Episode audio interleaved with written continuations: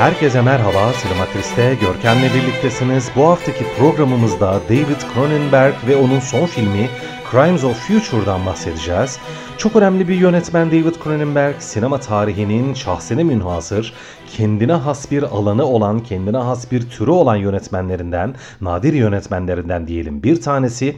Ve onun son filmi Crimes of Future'da aslında yönetmenin 8 yıl sonra sinemaya döndüğü ve aslında onunla özdeşleştirdiğimiz sinemaya da 20 yıldan daha uzun bir süre sonra dönüş yaptığı film olduğu için gerçekten çok önemli ve ne yazık ki Crimes of Future filmi ülkemizde sinemalarda gösterime girmedi. Dijital platformlarda sinema severler bu filmle buluşabildiler. Ne yazık ki diyorum çünkü tabii ki çok üzücü bir durum bu. Ancak David Cronenberg gerçekten gişeyle geçmişten beri pek de iyi ilişkileri olmamış bir yönetmen olduğu için aslında bu durumda bizi çok da şaşırtmadı. Ancak her şekilde tabii ki David Cronenberg'le tekrar Crimes of Future filmiyle buluşabildiğimiz için de yönetmenin severleri olarak gayet mutlu olduğumuzu söyleyebiliriz. Şimdi filmden bahsedeceğim ancak hemen her programda yaptığım gibi tabii ki bir filmden bahsederken hem o filmin türünden, yönetmeninden, işte sinema tarihindeki yerinden, konumundan da bahsetmeye çalışıyorum bildiğiniz gibi. Bu programda da öyle yapacağım ancak şöyle bir durum var ki David Cronenberg'in sinemasından bahsederken aslında gerçekten Crimes of Future filmini de eksiksizce anlatmış ve özetlemiş olacağım. Ondan dolayı David Cronenberg'ten uzun uzun böyle doya doya bahsetmek istiyorum. Zaten bunu yaparken de David Cronenberg'in kariyerinin ilerleyişinden de filmlerinden de genel temalarından da bahsetmiş olacağım. Şimdi David Cronenberg aslında bayağı olgun artık bayağı yaşlı bir sinemacı 1943 doğumlu. Neredeyse 80 yaşına gelmiş bir sinemacı ancak buna rağmen rağmen Crimes of Future'da ne kadar genç, ne kadar dinamik ve ne kadar üretken bir zihin olduğunu bize tekrar göstermiş oldu. Şimdi David Cronenberg deyince akla genellikle literatüre body horror olarak geçmiş olan alt tür giriyor. Bu nasıl bir tür? çoğunlukla insan bedenindeki deformasyonları, aynı zamanda anormallikleri ya da anormalleşmeleri merkeze alan bir korku gerilim türü body horror. David Cronenberg gerçekten bu türün yaratıcısı ve bu türün merkezinde yer alan filmleri de yapmış yönetmen olarak karşımıza geliyor. Peki David Cronenberg neden bunu yapıyor? Sapıklık olsun, torba da olsun diye yapmıyor elbette. David Cronenberg'in hemen hemen bütün filmlerinde karşımıza gelen bu bedensel anormallikler ve deformasyonlar her zaman gelecekle ilgili ya da insan hayatı, dünya için önem arz eden çok sayıda konuyla ilgili bir fikir yürütme ve felsefi açılımlar yapma amacıyla karşımıza gelmiştir. Yani David Cronenberg aslında insan bedenini çok önemli bazı düşünsel olguların ve insan hayatı için önem sunan konuların bir nevi yansıması, bir nevi onlarla insanın ilişkisinde yaşadığı sarsıntılar olarak karşımıza getirmiştir. Ve tabi söz konusu önemli olgularla insanın ilişkisi madem ölümcül düzeyde bedensel deformasyonlara neden oluyor, haliyle bu bedensel deformasyon ve anormallik durumları da bir tür varoluş mücadelesi haline gelir David Cronenberg karakterleri için ve tabii varoluş mücadelesi deyince de akla cinsellik gelir. David Cronenberg'in hemen hemen bütün filmlerinde de hem çok derin hem çok sarsıcı ve bir anlamda da son seviyeye kadar rahatsız edici cinsel imgeler ve cinsel göndermeler vardır. Şimdi tüm bunları topladığımızda da karşımıza nasıl bir tablo çıkıyor diyorsunuz. Elbette David Cronenberg sineması sinema tarihinin en rahatsız edici filmler listelerine girmiş bazı filmlere de ev sahipliği yapmıştır. Evet diyebiliriz ki David Cronenberg son derece rahatsız edici bir yönetmendir. Filmlerini herkes öyle oturup keyifle, mutlulukla izleyemez. David Cronenberg belli bir kitleye hitap eder, kendi sinemasına katlanabilecek ve onun ilgilenmekte ısrar ettiği konulara da ilgi duyacak olan sinemacılara hitap eden bir yönetmen olarak en başta demiştik ya şahsına münhasır. Evet aynen öyle bir yönetmendir. Şimdi genellikle önemli konularla insan hayatı için, insan yaşamı için önem sunan konularla iştigal eder dedik. Nedir bu konular? Aslında bir anlamda David Cronenberg filmlerinin önemli bir kısmı da bilim kurgudur. Bilimsel gelişmeler elbette hani bakir topraklara da bir anlamda yelken açmak olacağı için David Cronenberg bilimsel gelişmeleri, teknolojik gelişmeleri ve bunlarla bağlantılı konuları da filmlerine dahil etmiştir. Bunlarla ilgilenmiştir. Video oyunları, ekran bağımlılığı, teknolojik gelişmeler, teknolojik deneyler hep zaten tedirgin edici alanlar olduğu için David Cronenberg bunları bol bol kullanmıştır. Ve tabii ki yolunda gitmeyen deneyler mesela değil mi? Bilim kurgunun en çok ilgilendiği konulardan bir tanesi olarak David Cronenberg filmlerinde sık sık karşımıza gelir. Şimdi madem böyle David Cronenberg olağanüstü bir yönetmen olsa gerek değil mi? Evet elbette öyle ancak daha çok fark ettiyseniz temalardan, konulardan ve ilgilendiği temel meselelerden bahsettim David Cronenberg'in. Çünkü bu açıdan son derece güçlü ve kendine has bir yönetmen olsa da sinematografik olarak aslında David Cronenberg'i sinema tarihinin en güçlü ve önemli yönetmenleri arasında anmakta biraz zorlanıyorum ki bu açıdan birçok sinema sever dostumla, sinema yazarı dostumla tartışmışımdır. Bence David Cronenberg her ne kadar tema olarak, konu olarak, ilgilendiği meseleler olarak son derece zengin bir yönetmen olsa da sinematografik olarak ne yazık ki o kadar zengin, o kadar da güçlü bir yönetmen değildir. Hele hele 2000'li yıllar sonrasında artık sinemanın nasıl bir hale geldiği, nasıl dönüşümler yaşadığı dikkate alınırsa David Cronenberg'in sinemasının ne yazık ki ilgilendiği konuların ölçeği ve gücü paralelinde yeterince güçlü, yeterince sarsıcı ve yeterince de zengin olduğunu düşünmüyorum ben şahsen. Çok sıra dışı, bambaşka, çok sarsıcı dünyalar inşa eder ancak filmlerinin süresi mesela gayet kısadır. Hani sanki inşa ettiği dünyaya şöyle bir uğrar, o dünyadan bize ilginç, sıra dışı, farklı bazı kareler verir, birkaç karakter tanıtır kısa ve sade bir öykü yazar. Yani kabaca diyebiliriz ki aslında inşa ettiği dünyaya uğrayıp geri çıkar. Ayrıca karakterleri de işlemek istediği konunun ve resmetmek istediği dünyanın bir temsilcisi konumundadır. Bir karakter sineması yapmaz David Cronenberg. Çoğunlukla senaryoları sadedir.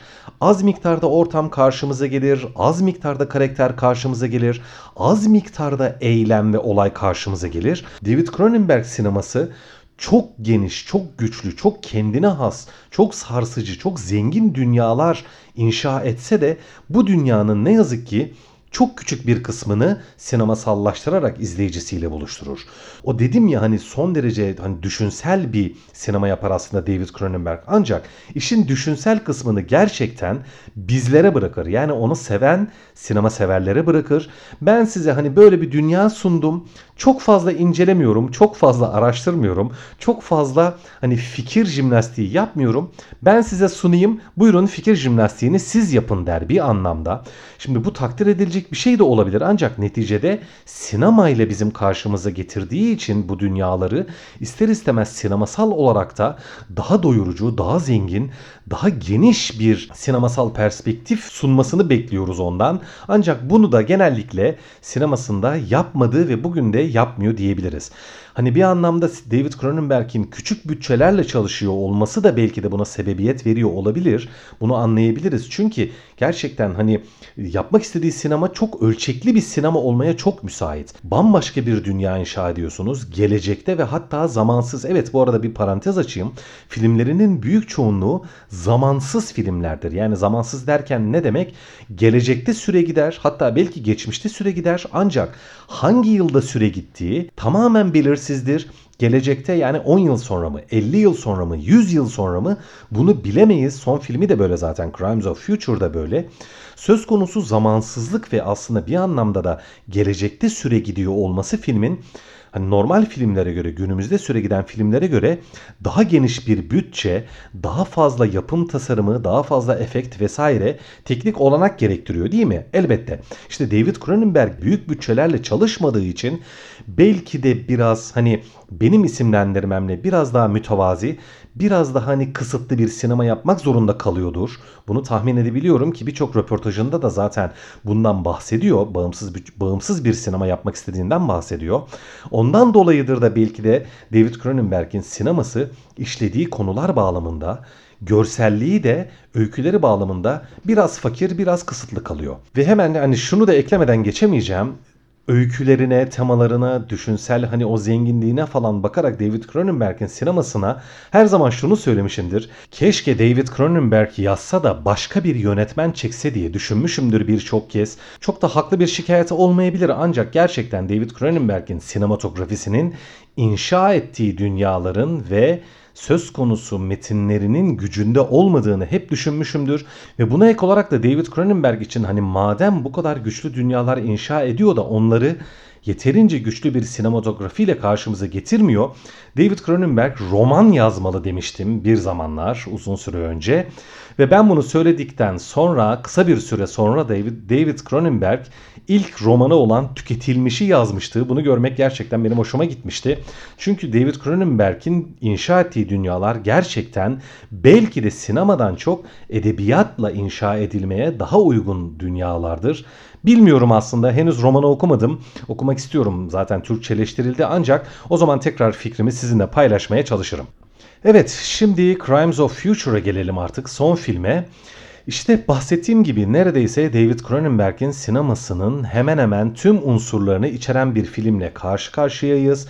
Kabaca filmin öyküsünden bahsedeyim. Tabii ki gelecekte ve bilinmeyen bir zamandayız. Bu zamanda artık insanlık çok hani garip bir dünya inşa edilmiş durumda ki insan hani her canlı gibi evrim geçiriyor ve insanın vücudunda da artık hani değişmiş dünyanın gerekliliklerinden olsa gerek ki evrimin temel dinamiğinden dolayı insan vücudunda yeni yeni farklı dokular, organlar ortaya çıkmaya başlıyor ve hani insanın evrimi de çok da istenmeyebilecek ya da şüpheli bazı yollara girmemesi için devlet insanın yaşadığı evrimleşmenin sonucu olan farklı organ, organel ya da dokuların ortaya çıkışını kayıt altına almış ve insanın evrimini bir anlamda yönlendirmeye, değiştirmeye, dönüştürmeye en azından kontrol altına almaya çalışmış ve böyle bir dünyada da söz konusu zaten hani ne kadar David Cronenberg'e uygun bir tema değil mi?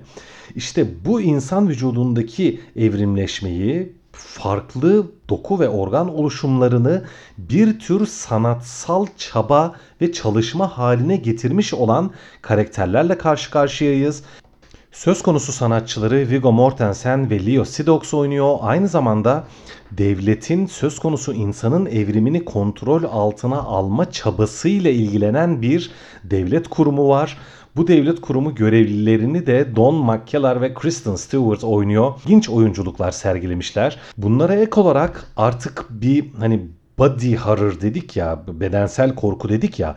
Bu filmde tabi söz konusu bedensel korku olduğu yerde duruyor ancak buna bir de beden sanatı dediğimiz, body art dediğimiz olgu eklenmiş. Bunun üzerine birçok şey söyleyebilirim ancak iki tane isim vereceğim size. Eğer ilginizi çekiyorsa bu isimler üzerinden bir arama yaparsanız filmle olan bağlantısını çıkarabilirsiniz. Bir tanesi Azize Orlan denen bir sanatçı, body sanatçısı. Bir tanesi de Stellark isimli bir sanatçı. Koluna kulak yapan sanatçı diye internette aratırsanız göreceksiniz. Bu iki sanatçıya Azize Orlan ve Stellark üzerine filmde çok sayıda gönderme var diyebiliriz. Hani burada çok detaylı biçimde bunları incelemiyorum sohbeti uzatmamak için ancak günümüzde body sanatı yapan sanatçılara da zaten David Cronenberg bir anlamda göndermeler yapmış. Ondan dolayı da filmin tabi alt metinleri günümüzdeki body sanatı üzerine de bir şeyler söylemeye çalışıyor. Filmde hani bir tür body sanatı falan derken söz konusu sanatçıları hem onore etme hem onların sanata ve bedensel hani anormallikleri ve aynı zamanda insanın evrimine dair fikirleri üzerine tabi çok sayıda replik var. Çok sayıda söylenen şey var. Hemen hepsi dikkate değer ve incelenesi. Ancak hani Cronenberg'in inşa ettiği dünyaya bakarsak hani artık insan evrimi hem devlet ve kamu tarafından kontrol altına alınmak istenmesi zaten çok düşünülesi ve üzerine fikir yürütülesi bir şey. Bunun bir sanatsal malzeme olması ve sanatçıların ayrıca bu konuya ilgi duyması ap ayrı üzerine düşünülesi ve fikir yürütülesi bir şey zaten. Bunlar üzerine ne söylesek gerçekten bitmez. Yani saatlerce bunlar üzerine sohbet edebiliriz.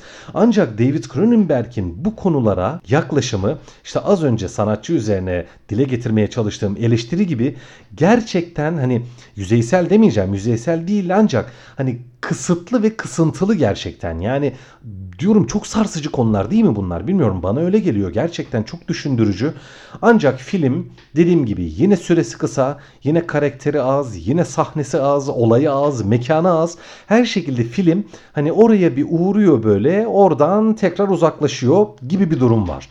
Şimdi bir de filmde hani işte devlet söz konusu insan evrimini kontrol altına almaya çalışmış vesaire tamam. Bunu hani biz eleştirebiliriz, bunu haklı ya da yanlış görebiliriz ya da haksız ya da saçma ya da garip görebiliriz. Bu konuda tabii film belli bir yorum yapmıyor ancak insanın evriminin hangi noktaya gideceği üzerine de gerçekten filmde çok güçlü öngörüler var. Şöyle ki spoiler de vermek istemiyorum. Filmi hani biraz olsun ilgi duyuyorsanız bu tip konulara böyle sıra dışı konulara ya da David Cronenberg sinemasını tabii ki mutlaka izleyin diyorum. İzleyeceksinizdir yüksek olasılıkla zaten. İnsan evriminin hangi noktaya gittiği üzerine de filmde şöyle çok güzel bir nokta var. Neticede in, hani insanın beslenmesi de insanın evriminde çok önemli bir nokta değil mi? Zaten hani hem dünyanın hem insanlığın nereye gittiği ile ilgili çok önemli bir olgu beslenme filmde insan evriminin de haliyle beslenmeyle paralel bir noktaya gideceği üzerine bir öngörü var ve söz konusu beslenmenin de neredeyse diyebiliriz ki bugün için bizim besin olarak kabul ettiğimiz, gıda olarak kabul ettiğimiz her şeyden çıkıp bambaşka bir noktaya yönlenebileceği üzerine bir alegori zaten bu film. Filmin bana göre de en çarpıcı kısmı gerçekten de o. E, elbette bir şekilde hani filmde bir evrim söz konusu. O evrimin ne yöne gideceği üzerine alegoriler, düşünceler söz konusu ve eğer bu evrim yani en azından bugün için bizim mevcut evrim aşamasındaki insanların fikirlerine göre gittiği yönün doğru, yanlış, iyi, kötü, kabul edilebilir ya da kabul edilemez oluşuyla ilgili bir fikir yürütme söz konusu ki bence Crimes of Future filminin en çarpıcı tarafı, en sıra dışı tarafı da gerçekten bu. Filmde evet izlenmesi zor sahneler var. Hani midenizi kaldırabilecek, böyle sizi tiksindirebilecek sahneler var. Başka birçok David Cronenberg filminde olduğu gibi. Ancak bunlar David Cronenberg'in başka filmlerine nazaran çok da uç sayılmaz. Birçok kişi internette uf işte tiksindik çok kötüymüş. Hani yani gerçekten David Cronenberg çok sarsıcı bir film yapmış gibi şeyler söylenmiş. Hayır ben bu fikirlere katılmıyorum. David Cronenberg'i biraz olsun tanıyor iseniz eski filmlerinde gerçekten çok daha tiksindirici birçok sahnenin olayın karşımıza geldiğini göreceksinizdir, hatırlayacaksınızdır. Bu film o açıdan çok da sarsıcı değil bence. Ancak insan evrimiyle ilgili öngörüleri hangi yöne doğru ilerleyebileceği üzerine söylemleri gerçekten çok daha sarsıcı ve bunu söylerken de şu noktaya dikkatinizi çekmek istiyorum. Filmin sinematografisiyle ilgili, görsel gücü ve sarsıcılığı ile ilgili övücü bir şey söylemem çok da mümkün değil. Film bu açıdan çok da çarpıcı, çok da sarsıcı değil bence. En azından David Cronenberg'in eski filmleriyle karşılaştırdığımızda. Ancak yine az önce söylediğim gibi film bir sinema filminden çok, görsel gücüyle karşımıza gelen bir üretimden çok metniyle ve öyküsüyle ya da öngörüleriyle daha sarsıcı ve daha güçlü bir yapıt olarak karşımıza gelmiş. Şimdi bu anlamda Yine David Cronenberg ile ilgili dile getirdiğim eleştiri bu filmde aynen geçerli. Metin olarak, öykü olarak, felsefi, düşünsel, bilimsel, teknolojik alt metin olarak, sanatsal olarak son derece değerli bir metin olsa da görsel olarak diyeyim hani bir sinematografi üretimi olarak çok da güçlü olduğunu düşünmüyorum ben Crimes of Future'ın. Hani diyebiliriz ki David Cronenberg sineması yine eski haliyle karşımıza gelmiş ve evet bizi düşündürse de sarsa da gayet ilginç ve sıra dışı bir film olarak karşımıza gelmiş olsa da yine inşa ettiği dünyanın paralelinde bir etkileyicilikle karşımıza geldiğini iddia etmek ne yazık ki zor. Ee, sohbetimizi bitirmeden şunu da eklemek istiyorum. Evet David Cronenberg uzun yıllar çok sarsıcı body horror filmleri yaptı. Ancak 2000'li yıllardan sonra hani bu bu bedensel deformasyonları biraz arka plana atıp biraz daha böyle gerilim dram gibi birkaç tane film yaptı. Shark Vaatleri falan gibi. Ondan da onlar da iyi filmlerdi. Kötü değildi. Ancak o body horror dediğimiz türe bu filmle tekrar dönüş yapmış oldu. Bu dönüşle aslında ben biraz daha güçlü, biraz daha sarsıcı, en azından 2022 yılındayız neticede artık hani sinema çok değişti zaten. Ancak yine David Cronenberg ısrarla hareketsiz sabit planlar kullanıyor. Son derece aksak bir kurguyu tercih ediyor. Son derece sakin, sükun böyle hani bir karakter dramı çekermişçesine bir sinematografi ve kurguyu benimsiyor. Bundan dolayı da aslında öykülerinin sarsıcılığını, çarpıcılığını ne yazık ki sinematografik olarak deneyimleyemiyoruz. Ancak dediğim gibi bu üslubu da Cronenberg'in benimsediği bu sinemasal tarzı da seven, beğenen sinema severlerinin olduğunu biliyorum. Burada da artık zevkler ve renkler söz konusu oluyor. Yönetmenin sinematografisini bu anlamda biraz fakir buluyorum ve aynı fakirliğin de ne yazık ki Crimes of Future filminde de aynı şekilde karşımıza geldiğini düşünüyorum. Hemen hemen bütün David Cronenberg filmlerindeki gibi hani karşımızdaki görsel temsilden çok o görsel temsilin işaret ettiği metni daha fazla dikkate alıp daha etkileyici bulduğumuz bir projeyle karşı karşıyayız diyorum. Evet bu hafta David Cronenberg ve onun son filmi Crimes of Future'dan bahsettik. Önümüzdeki hafta tekrar görüşmek üzere. Teşekkürler.